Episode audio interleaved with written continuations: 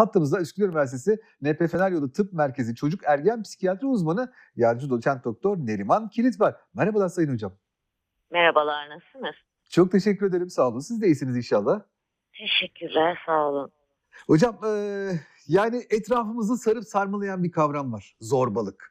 Gerçekten de hayatın her anlamında, her yaşta, her konumdaki insanlardan zorbalar çıkıyor. Bunu çok yakınlarımızdan da görüyoruz.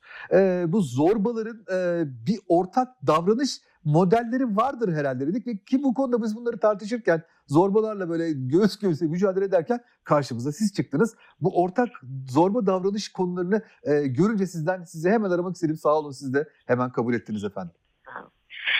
Şimdi şöyle söyleyeyim.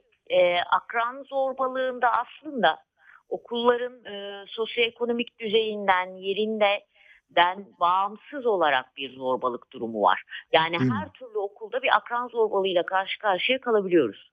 Şimdi genel bakış açısı olarak akran zorbalarına bakıldığı zaman işte erkek cinsiyette kendini ifade etmekte güçlük çeken, empatik yetenekleri oldukça sınırlı, böyle akademik başarıları da düşük çocuklardan çıktığı düşünülüyor ve bu çocukların bu yaptıkları davranışlardan daha sonra çok fazla bir vicdan azabı çekmedikleri yönünde bir öngörü var.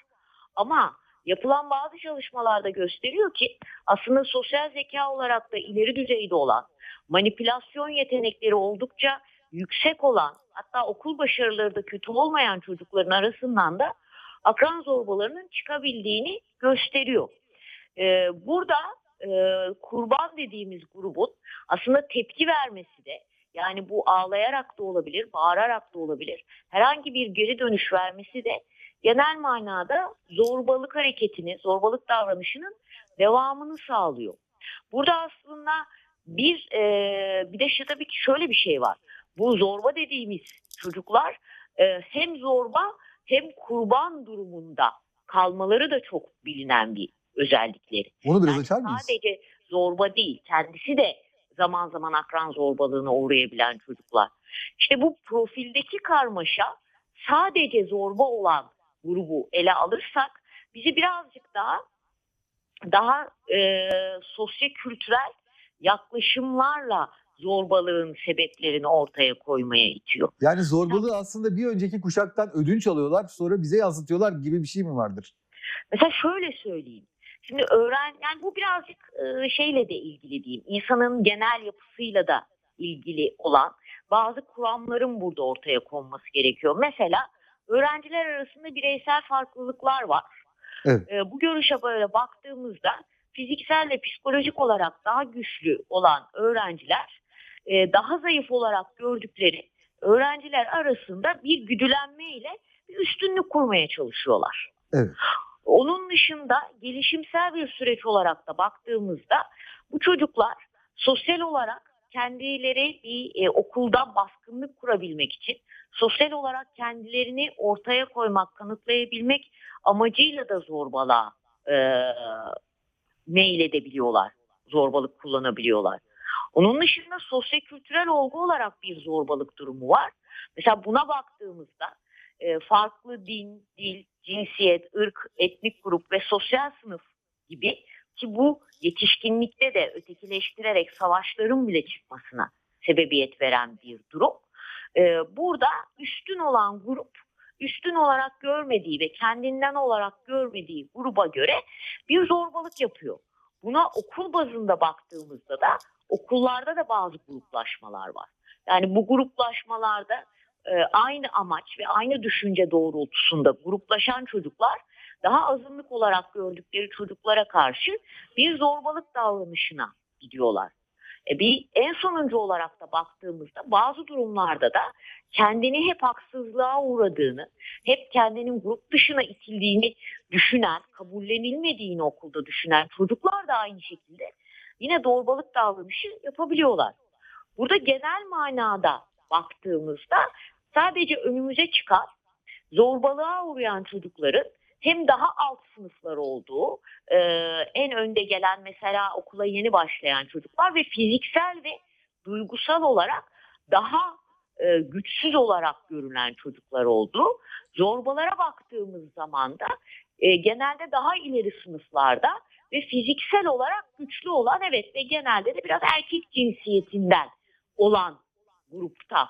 Yani biraz kendini güçlü gören, biraz madden kendini yukarıda gören herkesin zorbalığa meyyal olduğunu söylemek çok büyük yanlış olmaz. Öyle bir genelleme çok yanlış olmaz herhalde. Şansımız yok. Ve biraz önce de dediğim gibi genel bakış açısında zaten bu zorbalar aynı zamanda hem kurban hem zorba. Evet, yani kurban durumunda olan da biraz gücü ele geçirdiğinde zorbalığa başlayabiliyor. Peki çok yani bana çok gelen soruyu ben size yöneltmek istiyorum. Yani çocuk mesela zorbalığa maruz kaldığını her zaman itiraf etmiyor. Ağırlanıyorlar da diyebiliriz herhalde. Bilmiyorum onun tam kelimesi nedir. Ama bunu itiraf ettikten sonra ailelere düşen şey ne olmalı efendim? Yani okullar çoğu zaman buna karşı böyle şey kalmak istiyorlar. Nötr kalmak istiyorlar. Ben anlayamıyorum onu ama mutlaka eğitimcilik şeyinde ya da çocuk psikiyatrisinde bunun bir karşılığı vardır. Yani herkes kendi maalesef görevini başımıza yapmak geldi, evet, bu yani okullar ama bizi karıştırmayın bunlara geçtiler. Devam etmek zorunda. Birincisi burada ilginç olan bir nokta var. Hem zorbalığa uğrayan hem de zorbalık yapan ailelere baktığımız zaman aslında çocuğu sosyal olarak ve duygusal olarak destekleme gücü daha az olan aileler ortaya çıkıyor. Burada zorbaların özellikle ailelerine baktığımız zaman ya çocuk o ihmale uğramış oluyor, çocuğun her yaptığına tahammül gösterilmiş oluyor, ya ailedeki sürekli kavgalar yüzünden çocuk bu şiddet duygusunu içselleştirmiş oluyor, ya da tam tersi şekilde bu zorbalık yapan çocuğa da çok fazla üstüne gidilmiş, çok fazla cezalandırılmış, evdeki kuralların çok fazla sıkı olduğu ortaya çıkıyor. Yani her iki uçta da çocuğun tamamen bırakıldığı, her yaptığı normal görülen uçta da, yani ihmale kadar giden uçta da, çocuğun üstüne çok fazla gelindiği, çok fazla cezalandırıldığı uçtaya baktığımızda bu ailelerden genelde zorbalık çocukların çıktığı görülüyor. Burada unutulmaması gereken aile tutumunun ortalama olması gerekiyor. Anladım. Ne çocuğa karşı böyle senin her yaptığın doğrudur, her yaptığın şeydir, biz saldık seni istediğin gibi hareket et, ne de en küçük cezada ağır cezalandırmalar, en küçük şeyde ağır cezalanma. Ortalama bir tutum.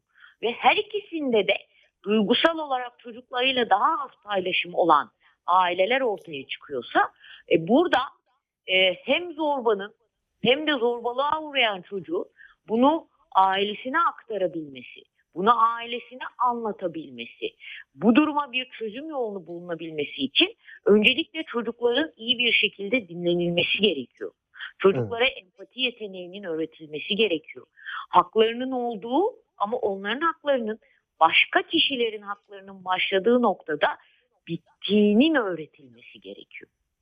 Hocam şunu son olarak da size sormak istiyorum. Gerçekten benim merak ettiğim şeylerden bir tanesi. Programlar yapılması gerekiyor. Hem zorbalığı önleyici, hem zorbalığı giderici, okuldaki zorbalığı giderici, hem de her iki tarafı da suçlamadan, her iki tarafında çocuk olduğunu unutmadan, her iki tarafa da doğru şekilde yaklaşımlı programlara ihtiyaç var. Bu iş sadece aileler boyutunda çözülemez. Yani ama aileler boyutunda benim gördüğüm şöyle bir şey var. Bana yanlış gibi geliyor ama size sormadan tabii ki karar vermek çok güç. Mesela oğlum seni işte zorbalık mı yapıyorsun? Dövdü mü? Sen de onu döv. Sen de onun burnuna vur filan gibi böyle bir yaklaşım. Biraz önce söylediğim gibi ya bunu normalleştiren, yani bu hakmış gibi, böyle fiziksel şey hakmış gibi aileler çıkıyor bizim karşımıza. Yani konuşarak olayı çöz, duygusal olarak olayı çöz. Karşı tarafın anlının ziyadesinde her iki tarafta da hani böyle kabalık olabilir. Herkes her şeyi yapabilir. Haklı şekilde de alınabilir gibi bir aileler var. Ya da öbür tarafta gördüğümüz gibi aşırı cezalandırıcı, çocuğun hiçbir tutumu da kabul edilmeyeceği aileler var. Bunun ikisi de olmaz. İki yaklaşım da doğru değil. Ortalama yaklaşım yapacaksın. Yani objektif. Çünkü çocuklara biz objektiflik kazandırmak zorundayız. Evet. Olaylar ve kişileri objektif ele almayı öğrenmek zorunda bu çocuklar. Dünya da bizi buna zorluyor zaten ama biz ısrarla o tarafa gitmemeye elimizden geldiği kadar gitmeyi yeriz hocam valla. Hocam çok teşekkür ediyorum. Gerçekten süper bilgiler verdiniz. Hani bu konu çok önemsiyorum ben bu konuyu. Çünkü sadece okullarda, sınıflarda falan değil her yerde çıkıyor karşımıza. İşin iyice karmaşıklaştığında hiç unutmayalım. Evet. Diye her yerde karşımıza çıktığını unutmayalım değil mi? Her alanda bu çıkıyor karşımıza zorbalar. Evet. Evet. Hocam çok teşekkürler ediyorum. Saygılar sunuyorum verdiğiniz değerli bilgiler için. İyi günler dilerim hocam. İyi günler hocam.